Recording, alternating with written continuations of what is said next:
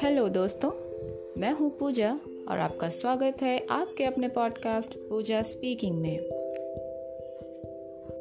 पिछले एपिसोड में हमने बात की कि कैसे मुझे ये पता चला कि मैं भी आध्यात्मिक जागृति के रास्ते में हूँ। अब अपनी कहानी को आगे बढ़ाती हूँ। इस दौरान अपनी बाहरी दुनिया में मुझे बहुत सारे संदेश कह सकते हैं। इस तरह की चीज़ें मुझे दिखने लगी थी। आ, जैसे कि आ, मैं अपने ऑफ़िस का काम कर रही थी उसी समय मेरी बेटी मेरे पास आती है और मुझे एक ड्राइंग दिखाती है कि देखो मम्मा मैंने क्या बनाया। तो उसमें उसने क्या बनाया था? जैसे कि जब हम सब जानते हैं हमने सबने पढ़ा है। कि तितली कैटरपिलर से बटरफ्लाई कैसे बनती है। तो उसका प्रोसेस उसने तीन चार जो स्टेजेस होते हैं, वो सब उसने ड्रॉ किया था और वो उसने मुझे ला कर दिखाया। फिर ऐसे ही मुझे कहीं से एक कहानी सुनने को मिली। एक एक छोटा सा एक इंसिडेंट इंसिडेंट है जो कि काफ़ी मतलब फैला हुआ है, सब लोगों ने सुना है, जाना है, देखा है, पढ़ा है। तो उसमें कुछ ऐसा है कि एक एरोप्लेन है जिसमें सारे यात्री भरे हुए हैं और उसमें एक छोटी लड़की भी है। उसी समय एरोप्लेन में टर्बुलेंस आता है तो सारे जो यात्री हैं वो सभी घबरा जाते हैं, डर जाते हैं, पर जो छोटी बच्ची है वो बिल्कुल कूल कैम रहती है और अपना मतलब अपने मज़े में है। गाने गुनगुना रही है और खुश है, मुस्कुरा रही है। तो टर्बुलेंस आता है और थोड़ी देर के बाद सब कुछ नॉर्मल हो जाता है। तो उस लड़की के पास जो यात्री बैठा हुआ था, वो उनसे पूछता है कि क्या बात है, अभी इतना कुछ हुआ तुम्हें बिल्कुल भी डर नहीं लगा, तुम बिल्कुल नॉर्मली बैठी थी। तो वो कहती है कि मुझे किस बात का डर? मेरे पापा इस प्लेन को उड़ा रहे हैं तो वो मुझे कुछ नहीं होने देंगे। तो ये वाली जो कहानी थी, ये मुझे सुनने को मिली थी। और मुझे ऐसा लगता था कि ये सारा कुछ मेरे लिए ही है। ये सारा, ये सब संदेश है जो ब्रह्मांड मुझे दे रहे हैं, किसी न किसी माध्यम से। बहुत सारी तितलियों का दिखना, मेरे आसपास आके वो मंडराते थे। मैं वॉक कर रही हूँ तो मुझे चारों तरफ़ से घेरते थे, यानी गोल गोल चक्कर लगाना। कुछ बिल्लियाँ जो होती हैं, जो रोड पे ऐसे ही घूमती हैं स्ट्रीट कैट्स वो आ जाते थे घर के अंदर। और मेरे साथ अच्छा महसूस करती थी। और पेड़ पौधे फूल, प्रकृति के प्रति बहुत ज़्यादा रुझान हो जाना, कभी कुछ ऐसा दिखने को मिल जाना, कभी कुछ पढ़ने को मिल जाना, कुछ खास नंबर्स अक्सर दिखना, जैसे एलेवन एलेवन और कुछ मिरर नंबर्स कुछ खास कलर काफ़ी ज़्यादा अट्रैक्ट करना। ये सारी चीज़ें काफ़ी ज़्यादा होने लगी थी। और मुझे आश्चर्य होता है कि किस तरह से मेरा माइंड हमेशा ही ओपन था इन सब चीज़ों को एक्सेप्ट करने के लिए, वरना जैसे जनरली होता है कि हम नहीं ध्यान देते हैं इस तरह की चीज़ों, मैं भी पहले नहीं देती थी। लेकिन जब संदेश के रूप में ये मुझे दिखने लगे थे तो मेरा ध्यान इन पर जाता था और मैं बिल्कुल कॉन्फिडेंट होती थी कि हाँ ये मेरे लिए ही है ये सारे संदेश।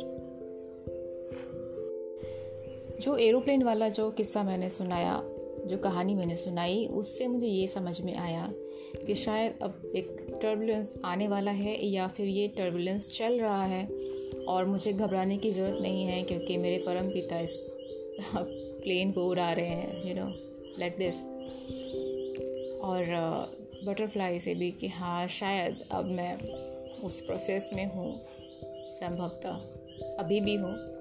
पर उस समय में ये समझा कि अभी शायद उसकी शुरुआत है, थोड़ी तकलीफ़ होगी, पर भविष्य उज्जवल है। एक काफ़ी तेज़, एक कॉलिंग से आती थी कि मुझे मेडिटेशन करना है, ध्यान करना है।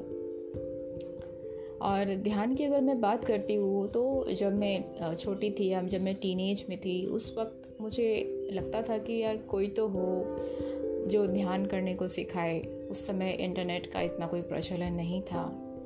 और किताबों में भी इन सब के बारे में ज़्यादा जानकारी नहीं होती थी मतलब ज़्यादा कॉमनली अवेलेबल नहीं थी ये सारी चीज़ें। या होंगे भी तो मैं खुद ही छोटी थी, मुझे पता नहीं था कि क्या है क्या है, कैसा नहीं है।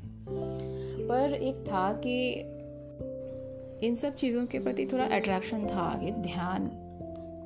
ज़्यादा कुछ जानती नहीं थी, लेकिन जैसे होता है ना, पुरानी मेमोरीज होती हैं तो शायद पिछले कुछ जन्मों की रही होंगी।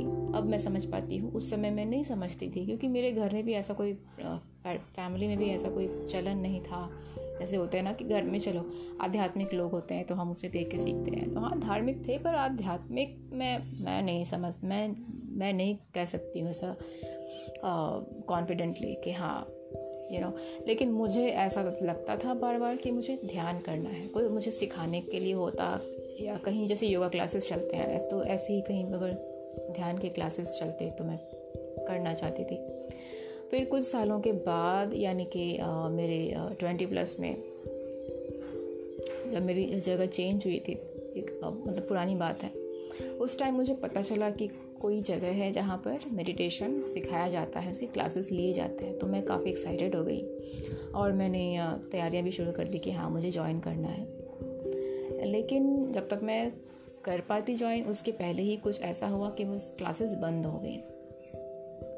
तो अब मैं समझ पाती हूँ कि वो सही समय नहीं था मेरे लिए। हाँ हिंट दिया जा रहा था कि आगे चलकर करना है, इसके लिए क्रेविंग तो थी, लेकिन फ्रूटफुल नहीं हो रहा था क्योंकि वो सही समय नहीं था। उस वक्त में बहुत बहुत अपसेट हुई थी कि इतनी मुश्किलों से मिला और ये भी बंद हो गया। अब पता नहीं मेरी किस्मत में है या नहीं। लेकिन अब समझती हूँ कि वो सही समय नहीं था मेरे लिए। और अब जबकि मुझे वास्तव में ध्यान करना था या मेरा सही समय आ गया था तो मैंने नोटिस किया कि मेरे बिना ज़्यादा मेहनत किए हुए, बिना कुछ किए हुए सारी चीज़ें अपने आप हो रहे, हो रही हैं। होता ये था कि मैं सो रही हूँ अपने समय पर। और ऐसा लगा जैसे किसी ने मुझे ज़ोर से हिला कर उठा दिया। ज़ोर से झकझोर कर किसी ने मुझे उठा दिया या किसी ने मुझे हौले से आवाज़ दी और मुझे उठा दिया। और जब मैं घड़ी देखती थी अरे क्या हुआ? कैसे उठ गई? कितने बजे हैं? तो उस वक्त जनरली तीन से चार, साढ़े चार का समय हो रहा होता था। तो नहीं समझ पाती थी कि क्या करना है। तो एक दिन ऐसे ही नींद खुली, इसी तरह से जब उठाया गया। तो मैं बस पालथीन लगाकर बैठ गई। और पहले ही दिन मेरे 20 मिनट का ध्यान लगा। जो कि एक बड़ी बात है। आमतौर पर लोग ध्यान करने की कोशिश करते हैं, पर नहीं कर पाते हैं। और मेरा ध्यान लग गया, पहले ही दिन। और मुझे कुछ कुछ नज़र भी आता था। काफ़ी अच्छा अनुभव होता था। फिर मैंने इसे, इस कॉलिंग को सीरियसली लिया और फिर मैंने ध्यान करना शुरू कर दिया। कभी कोई आवाज़ देकर उठाता था, कभी ज़ोर से कोई डांट कर, कभी फटकार कर, कभी हिला कर, कभी प्यार से पुचकार कर, पर किसी भी तरह से मुझे जगा दिया जाता था। और मैं जाग जाती थी और फिर मैं ध्यान करने को बैठ जाती थी। ये शुरू होता था ब्रह्म मुहूर्त में और ख़त्म होते होते कभी सुबह के नौ बजते थे, कभी दस बजते थे, कभी ग्यारह भी बज जाते थे। इस दौरान कभी तो बिल्कुल शांति होती थी तो कभी कुछ छवि दिखाई देती थी, कभी कुछ सुनाई देता था। और भी बहुत सारे अलग अलग तरह के अनुभव होते थे। और इनके साथ ही साथ मैंने थोड़ा ढूंढना भी शुरू किया कि ध्यान का सही तरीका क्या है। तो उन सब चीज़ों को फॉलो किया। बिगनर्स के लिए कैसा होता है, कैसा नहीं होता है, क्या करना चाहिए, क्या नहीं करना चाहिए। शुरुआत में मैंने अपनी तरफ़ से जब कोशिश की तो बस सांसों को को फॉलो करने की कोशिश की। अब यह सबसे पहला जब मैं याद करती हूँ, जो मैंने अपनी तरफ़ से किया था प्रयास करके तो मैंने अपने शरीर को बस महसूस किया, सिर से लेकर पैर तक। और इससे काफ़ी हेल्प मिली, काफ़ी अच्छा महसूस हुआ। और इसके साथ ही दस मिनट से ज़्यादा हो चुके हैं तो अभी यहीं पर ब्रेक करते हैं। अगली कहानी, इसके बाद जो है अगले एपिसोड में शेयर करूँगी। आपने यहाँ तक सुना मुझे धैर्य के साथ। मैं बोलती हूँ तो सोच सोच कर बोलती हूँ, रुक रुक कर बोलती हूँ, याद करती हूँ, पीछे जाती हूँ कि एक्चुअल में उस समय क्या हुआ, क्या नहीं हुआ। रिकॉर्ड करने के बाद कभी कभी लगता है अरे, ये तो छूट गया। तो फिर सोचती हूँ, कोई बात नहीं, एक बार को ये कहानी पूरी कवर हो जाए प्रेजेंट तक, फिर मैं पीछे जाकर जो जो चीज़ें रह गई हैं उनके लिए अलग से रिकॉर्ड कर लूँगी। इसलिए क्षमा कीजिएगा। पीछे जाकर उस, उन सभी घटनाओं को फिर से महसूस करके कहानी को आगे बढ़ाना होता है। ये कोई स्क्रिप्टेड तो नहीं है। और इसी तरह गाइडेंस को फॉलो करते हुए मैं चल रही हूँ। आशा करती हूँ कि ये ऑडियो बनाने का, इन सारे ऑडियोज़ को रिकॉर्ड करने का जो भी उद्देश्य है, वो आज ना कल पूरा होगा, जिसे इनकी ज़रूरत है, उनके पास ये पहुँचेगा। आपने धैर्य से सुना, उसके लिए आपका बहुत बहुत धन्यवाद। खुश रहें, सुरक्षित रहें, स्वस्थ रहें, मुस्कुराते रहें। I love you all thank you so much for living ji Thank you.